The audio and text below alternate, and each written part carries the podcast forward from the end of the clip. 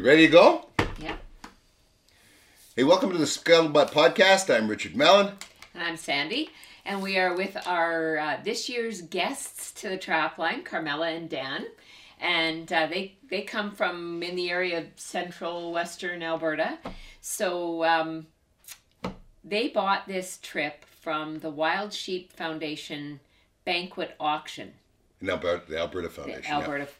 Yes. And that was in March. And then we just started planning after that. So tell us what prompted you to throw your hand in the air and bid on this trip. First of all, we were invited to the uh, banquet, and that was a great honor to be there and to meet you folks. And and then, to be honest, you guys are our idols, and we've looked up to you for years. And the fact that you that were sounds like a banquet. Planted comment. It was, no. No, not at all. I mean, we didn't pay for any endorsement here. Seeing you guys at the banquet first and foremost was very uh, exciting, and then when we saw that you guys had put a trip onto the auction, I knew right away I was going to bid as high as I could to come here and learn from you. Oh, so awesome. That is awesome. Yeah. I was really concerned about what was going on, but I I wanted to win. I was Got determined. Two good trips out of the deal, so. Yeah. Yeah, well, that's one of the things that's uh, really good about that banquet is that there's some awesome prizes that... Well, I'm a, I'm a director on the uh, on the board, uh, board of directors for Wild Sheep, and I also edit the magazine. So we just, uh, we were kind of scrambling last year. It was the, it was the first banquet right after COVID. So the first in all of Alberta, probably the first in Canada. And we were scrambling to try and find donations and all that kind of stuff. So we thought, I said, Sandy, I said, well, let's, let's throw in, in a donation and uh, throw we'll in see a, what happens. See what happens. And, and I mean, we're always, it's with great trepidation whenever we bring people out here, because this is our place. This is, this is our very special place. And it's where we go to hide from the world. And, you know, some people cry in the shower. We cry out here on the trap line, and, and then we're all better when we come no back. There's no crying in traffic. There's no crying in traffic, right? So we're always, it's always with great trepidation, but you know, who's coming this time kind of thing. And we have, um, it's been awesome with you folks. Yeah. This has been, you've been absolutely wonderful, and, and uh, you have set the bar high for the next. Yeah, exactly. Well, it's all, and then it's about wanting to make the experience for you guys as good as it can be. And unfortunately, the weather wasn't really cooperative. You guys did amazing though, just buckled up and suited up and away you went. Well, it was kind of like traveling with you though. I started losing clothing. She had my wolf mitts on. And yep. Yep. That's just how it goes. We go to Africa one time. First time we go to Africa to go hunting, and, and uh, she goes there without a jacket. I had a I, jacket. I was sure that, I, well, that he didn't have a jacket. Then, then I hunted Africa without a jacket.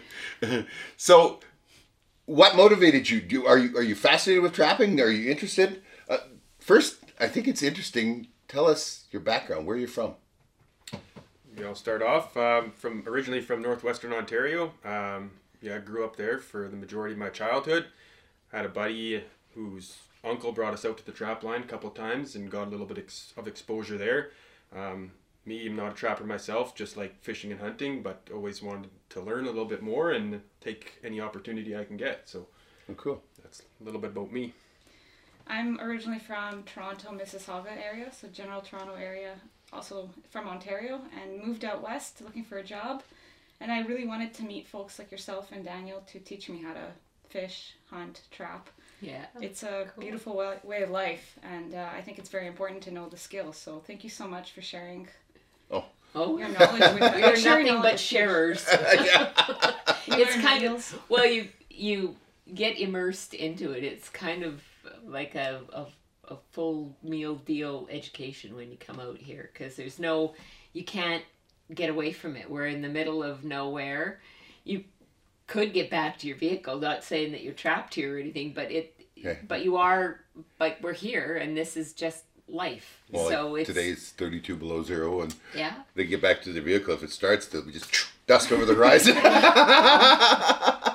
we know well, how to get out of here? Do we? Not? We had lots of snow here when we yep. got here, which was good because the sleds run better with more snow on it. But everything was cold, so then it's lighting fires and keeping fires going and making sure there's water on for washing and dishes and. Well, everything is you're you're in it here. There's it's yeah. and, and it's like. it's like life, really, in a way, because, I mean, uh, the luckiest trappers are the hardest working trappers. Yeah. And I think you realized, you know, we made, we didn't make, didn't get all of all of it in, but we did over two hundred kilometers. So a lot of kilometers. Yeah, and the, there was a lot of work involved, and just even keeping those trails open, you know, let alone all the stuff there is to check. And it wasn't as good a check as I was hoping for, especially not the first check on links. We should have got four or five, and we got one.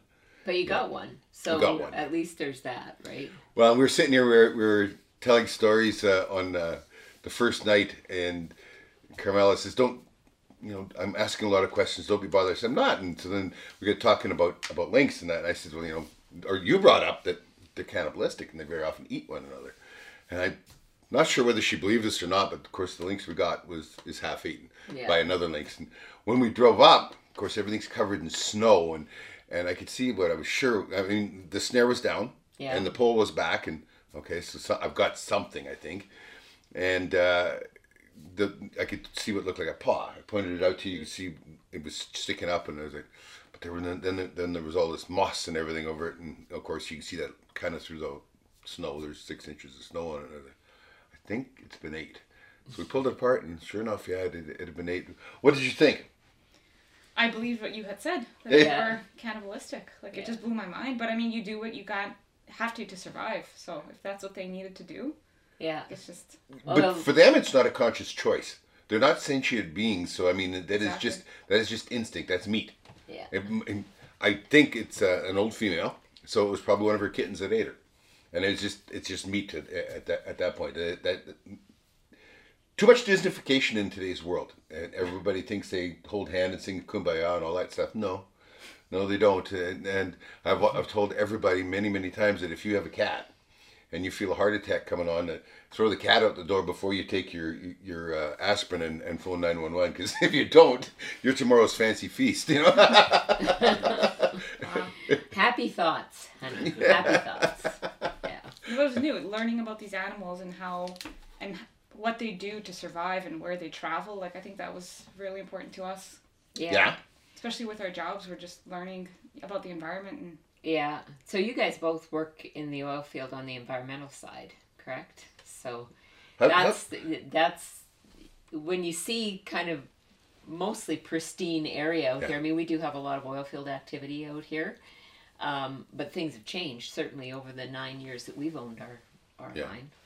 How does that how does that fly back home? Like, Ontario doesn't look upon the oil patch in, in Alberta quite so favorably. I, some people don't. Some, some, some people. people. Education is the most important, I think. Yeah. Sharing our stories and showing the pictures and, and yeah. just telling people what really is happening rather than what they're hearing on mainstream media.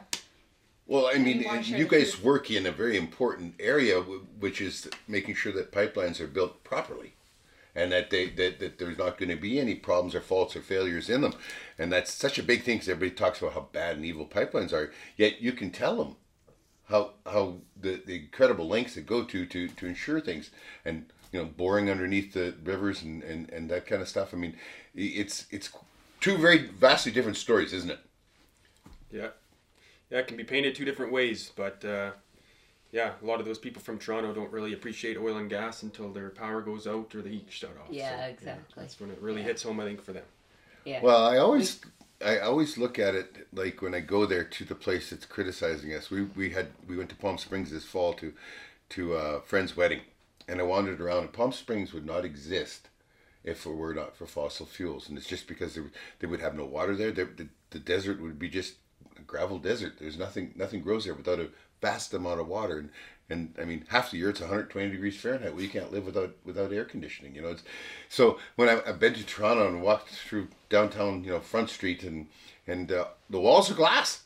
They're not even double glass. They're they're, they're big, heavy, you know, uh, tempered glass. But there's no insulative factor there. Like, and these people are gonna lecture me about about my lifestyle. Yeah. Well, and you know, I mean, out here we have um, propane to run the stove.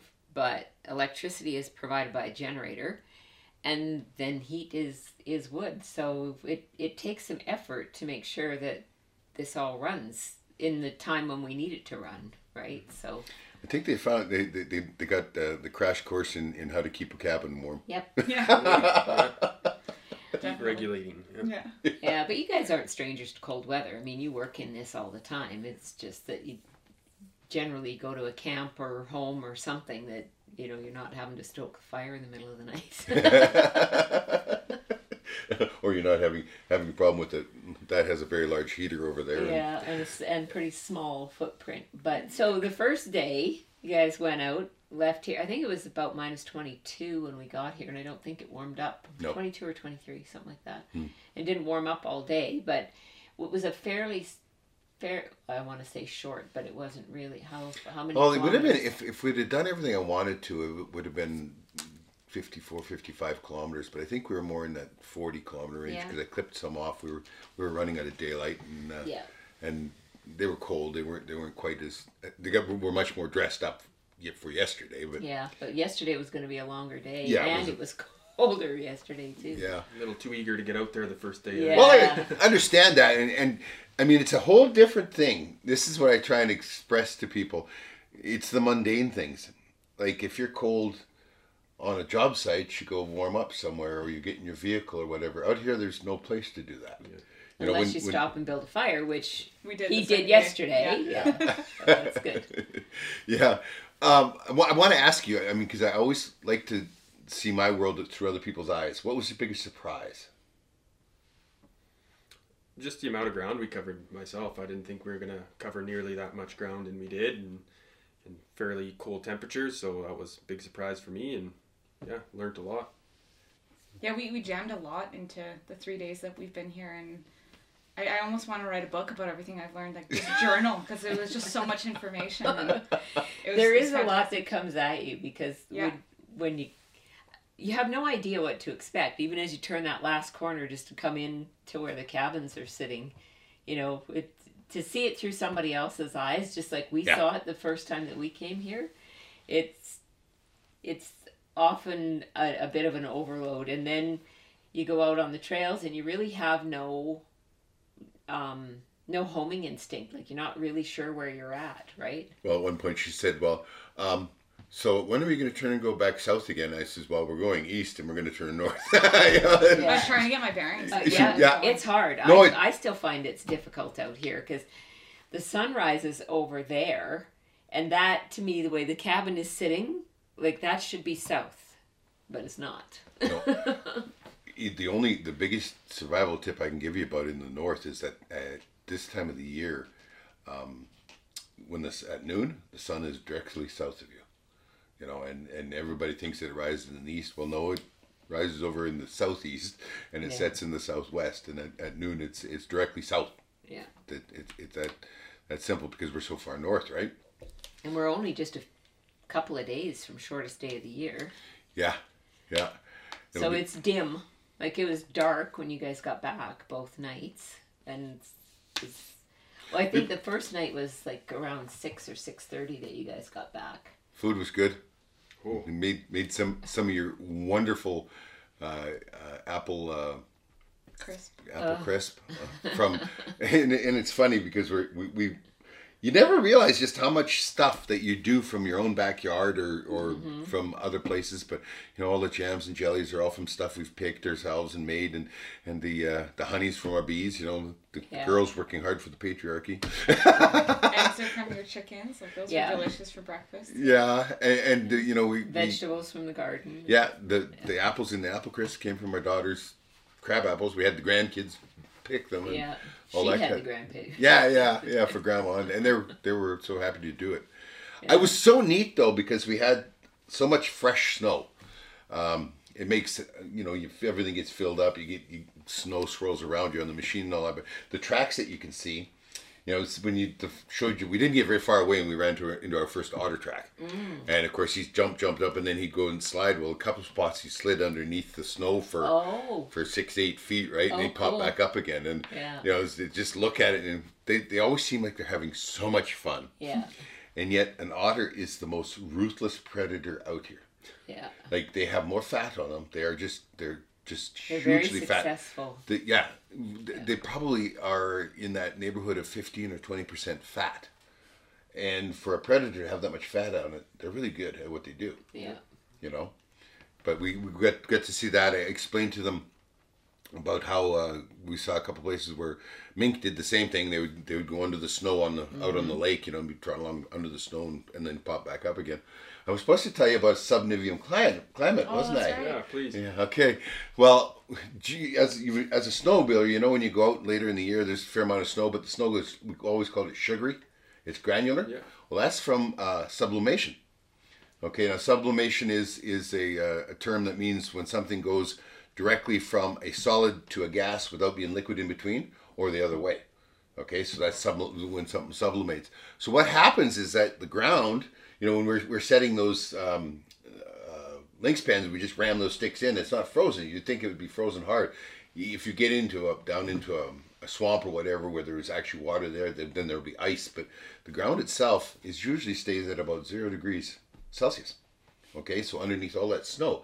So what happens is that zero degrees Celsius, it ends up being such a difference in temperature from up in the snow column that that, that snow on the bottom goes straight from a solid snow into a gas. And it rises up in the snow until it hits the temperature where it can no longer be a, be a gas, and it goes straight to straight back to a solid, and it develops those crystals. That's where why it gets that, that crystally, the crystallized, um, we call it sugary snow or whatever.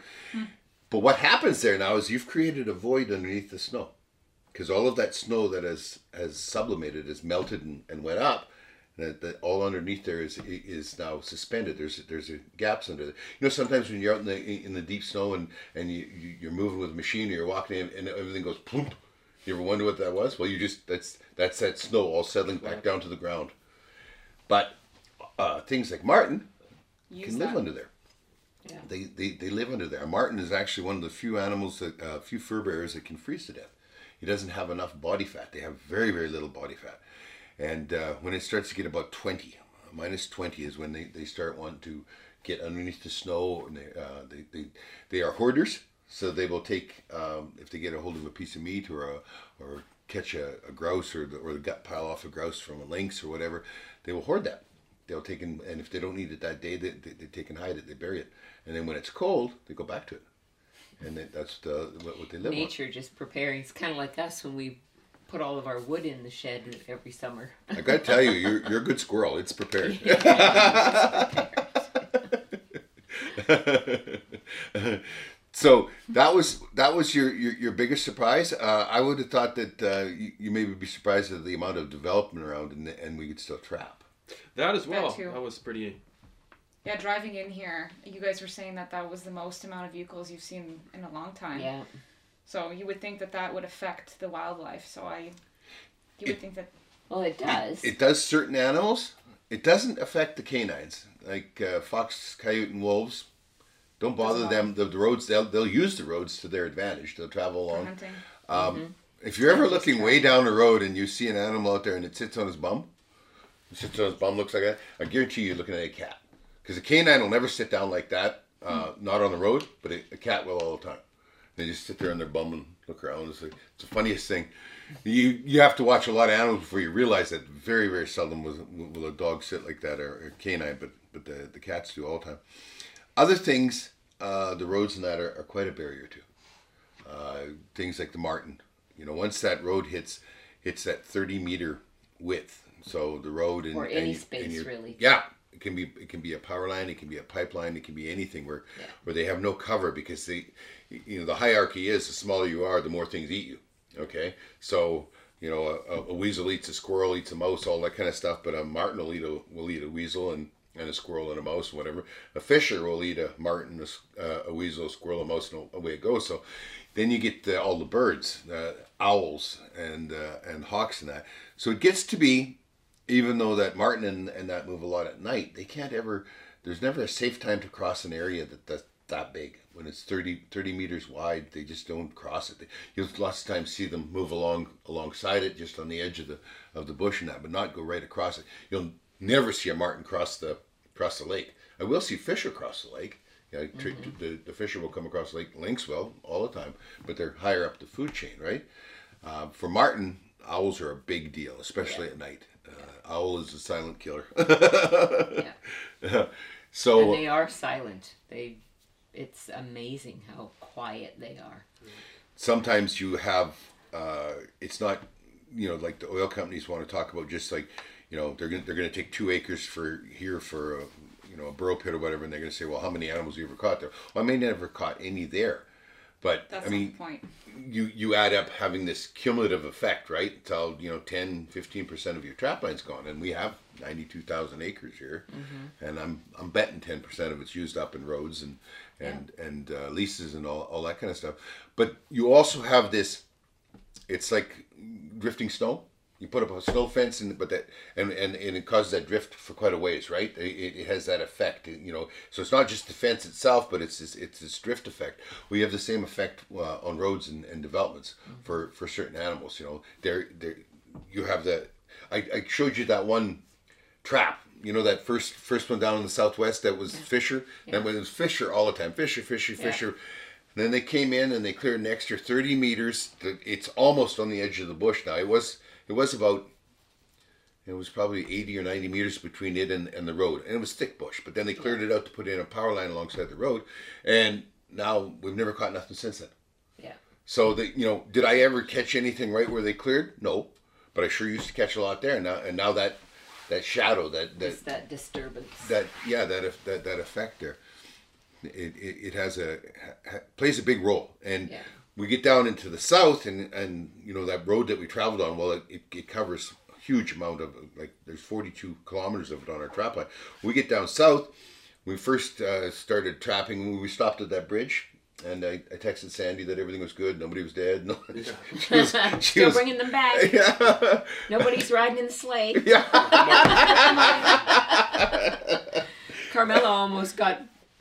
Well, she was... lumped in with a frozen marten. Yeah.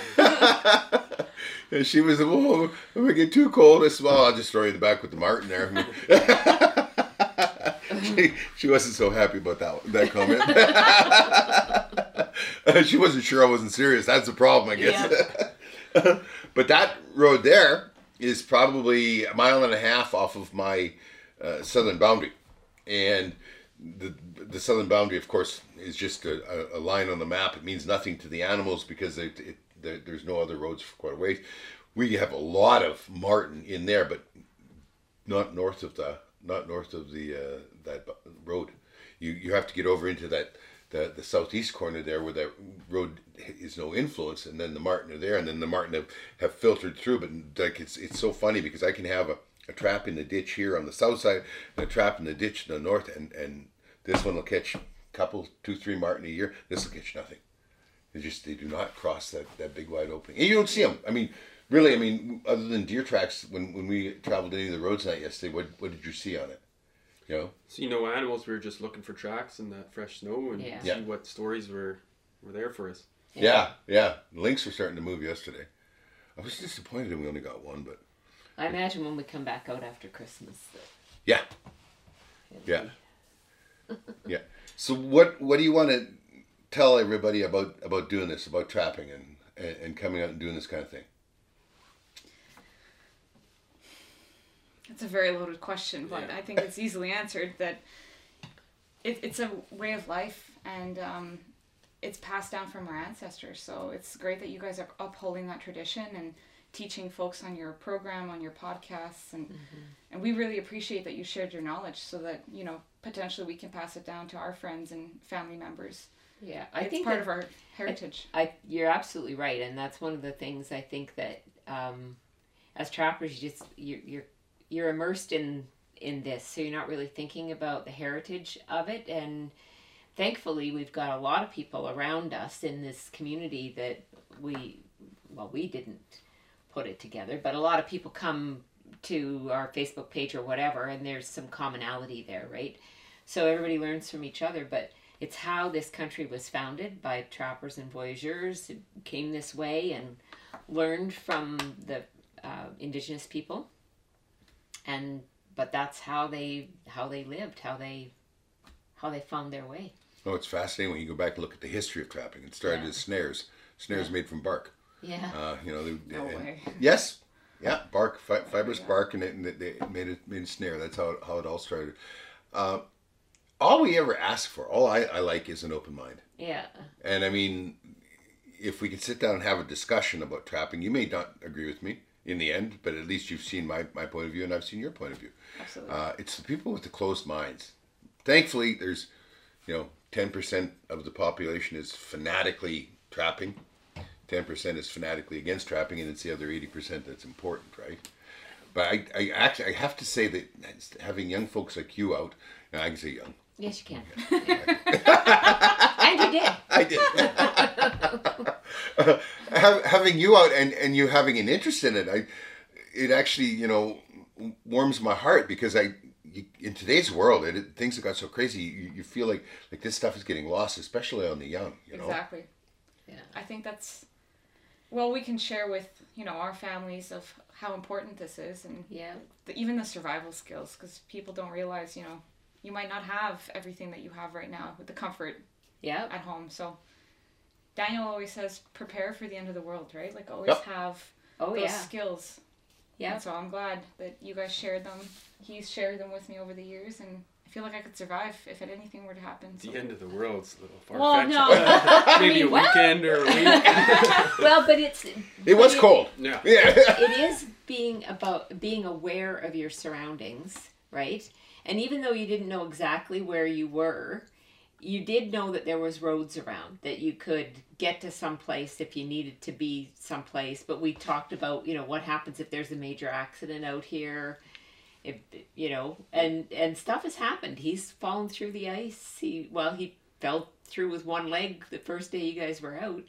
But it it's not losing your mind. It's being able to just, okay, this happened, and now we have to think our way through it. And that's living in the bush yep. is all about that. Well, living really is about that, because you can throw your hands up in the air and go, ah, or you can figure your way out of it. I, I think that's the biggest, the biggest uh, point to make about being out here mm-hmm. is there's no time for drama. No. Well, and when it, stuff goes sideways, you got to figure it out. You got to figure it out and be on it. There's no time for screaming and running around or... You're, you're dealing with real problems out here, not the problems in town. So exactly. They can call an Uber or yeah. Yeah. call yeah. mom or something. Yeah. yeah. They, they, they they only put one espresso shot in my in my coffee, you know. But as a female, I think learning these types of skills has given me confidence, because I find that the world tends to push me down sometimes, and you know you lose yourself and you, you never you think can. You're good enough, and then. So seeing that you guys do this as a couple, I know that Dan and I can conquer anything, right? Like yeah. that's something yeah. huge that I learned this weekend. Oh, that's awesome. Oh, and and I mean, it's this goes back to, you know, when when uh, I was a professional fisherman, and and, uh, and so you have a big boat, you know, had the Ranger boat and all that stuff, and it's got to get in the water. Well, you watch people who, you know, the guy takes and ties off ties the rope off on the on the uh, caspin on his on his trailer, and he goes in the water, he runs out and boats it over, and the wife sits there, and I don't know whether she doesn't want to try or, or doesn't want to do it or, or anything else, but I or had maybe her. Maybe got screamed at a couple of times, yeah. so now we're not willing to, right? So, yeah. But her being her was like, well, let me help, let me, let me back it in. I said, okay, well, I'll get, I'll get it straight for you, and, and then, then we, and that's how it started. And she, she says, I'm having trouble, you know, with doing this, and I says, well, you just got to practice. She says, well, yeah, but you know, you don't see many women do it. I says, well, none of us guys were born knowing how to back in a trailer. None of us. We all learned. Trial we all learned. And and worse, we, we learned in a harsh world, which is with the other with your other buddies, they're laughing at you. Yeah. Right? Yeah. You've been there. Yeah. It's a major embarrassment if you can't back back a trailer in there while looking over your shoulder. And but yeah, you, you just you have to have that attitude that you can do anything. You can absolutely. There's no limits when it comes to trapping. There's there's there's no gender limits. No, whatsoever. We know lots of women who are just absolutely hardcore, and a lot of them do it on their own. They they don't have their partner isn't necessarily as interested as they are, or maybe their partner works away. And uh, there there's a few women that I'm I'm aware of who, you know, husband works away and they're out with the kids, setting snares and traps and, mm-hmm. you know. I think it's fascinating is it helps you uh, understand your place in the world. You know, when you get out there and, and you start watching the animals and, and learning what the animal's going to do and, and being able to predict what the animal's going to do, you know, you're learning its place and you're learning your place. Uh, trapping has it's probably the closest, I've said this a lot, it's probably the closest you ever come to having a conversation with an animal. Because whether you're hunting or fishing, you have that advantage of distance. You can cast that lure, you can shoot the arrow, you can shoot the, the rifle, whatever. There's, you have that advantage of distance. But when I go out there, and like today, you, you, you set a lynx pen with me, and and I showed you that, and, and showed you how to put the uh, the guide sticks in there, and explained that where he puts his front paw, his chin is right above it. So now we're positioning his head. We're we're convincing him where to put his head so that, that, that everything works. Same thing when you do, um, if you're doing foot holding. Yes, foot holding is still legal. Uh, they're, they're certified traps that, that you use that, that don't damage the, the animals. Now, they've ch- it's changed a lot over the, over the years. But when you're foot holding, now you're convincing that animal to put his foot in that. Of all the ninety-two thousand acres we have out here, mm-hmm. I'm convincing him to put his foot right there. You know? So it, it it's uh, you probably learn more about nature uh, than any other outdoor program you can do. I mean, hunting and fishing is wonderful, but uh, it's you've kind of got this hierarchy. You know, you have outdoors people, so people who hike and, and ride bikes and, and hunters and fishermen and all that. And then you go up to the next level and you go to fishermen, you know, and, and uh, you have this many. And then when you go up to hunters, and it's like this. By the time you get up to trappers, you're it's, it's, it's, a, it's the smallest group, but guaranteed trappers do all the rest of it. Yeah. But yeah. Uh, a trapper will be a fisherman, but not always will a fisherman be a trapper. You know, you know what I'm saying? It's, it's just the way it goes. But you, there's an advantage to it. It's a lot of hard work, and you're, but you're out here at a time of the year when the animals are they're themselves the most. You know, they're there's nothing. They're, there's no other hunting season or anything no. going on at this time of year. And they, they are they're very much they're they're doing everything that, that their instinct tells them to survive, and so you're having that that ability to. Uh, Uh, to watch them and learn from them, that it, it's fascinating. It makes you so much better of, a, of an outdoors person, you know, being being an accomplished trapper. Mm-hmm. Yeah, I would say so.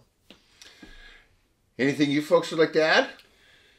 I got nothing to add. Just wanted to say thank you for bringing us out here and touring us around the trap line and teaching us lots of information. And thank you for the food. We've had many of great meals, and just wanted to thank thank you again for that. Well, it's been a pleasure to have you here, and we're we're so glad that you got lots out of it, and uh, and that you were genuinely interested in, in being here. It wasn't uh, it wasn't a uh, I need to be waited on, and I. Yeah. That's part of what you fear is that well, somebody buys something like that. See, we've always just well, in in this situation, we're still giving it away, but you were you you actually you paid money to. To Wild Sheep to, to well, it's important for the trip. To us that you yeah. that you valued the experience too, yeah. because we wanted very much an, for it to be. Yeah, exactly. I mean, it's in the end it's the same for us, but now now we're we're upholding a contract with, with what we donated to Wild Sheep, so it's very important that, that you guys had a good time and you enjoyed it. Like, and I could even s- even though it was cold, yeah, it, like this was it, nothing you can do about that. You can't you no. can't control the weather and you can't control the animals. You can do your world's best. To, to have everything, but, have uh, yeah. everything set up as much as you can. And you, I want to say, though, what was, was really neat was you two wanted to learn how to set stuff. And most times, that's not, not the situation. People are people are like Christmas Day, and, and every each one's a present. And the, once they figure out where, where a set is or whatever, they'll just about run over me to go see, see what's there first, right? People do. Yeah, yeah. yeah they're, they're, they're very excited, but they're not really as interested in the mechanics, the understanding of it. And that, that That's, that's cool. That's a lot of work, yeah. Yeah. yeah. Well, we checked uh, sixty-nine um, cat pens. We checked, I think, ninety, ninety or ninety-two uh, Martin and and Fisher, uh, and, Fisher and mink. Never got a mink. No. Never, Never got, got a, an otter.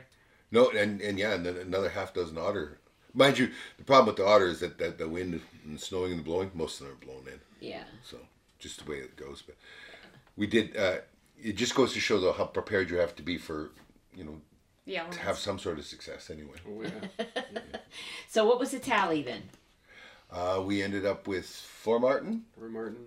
Uh, a lynx. Lynx, a fisher. Yeah.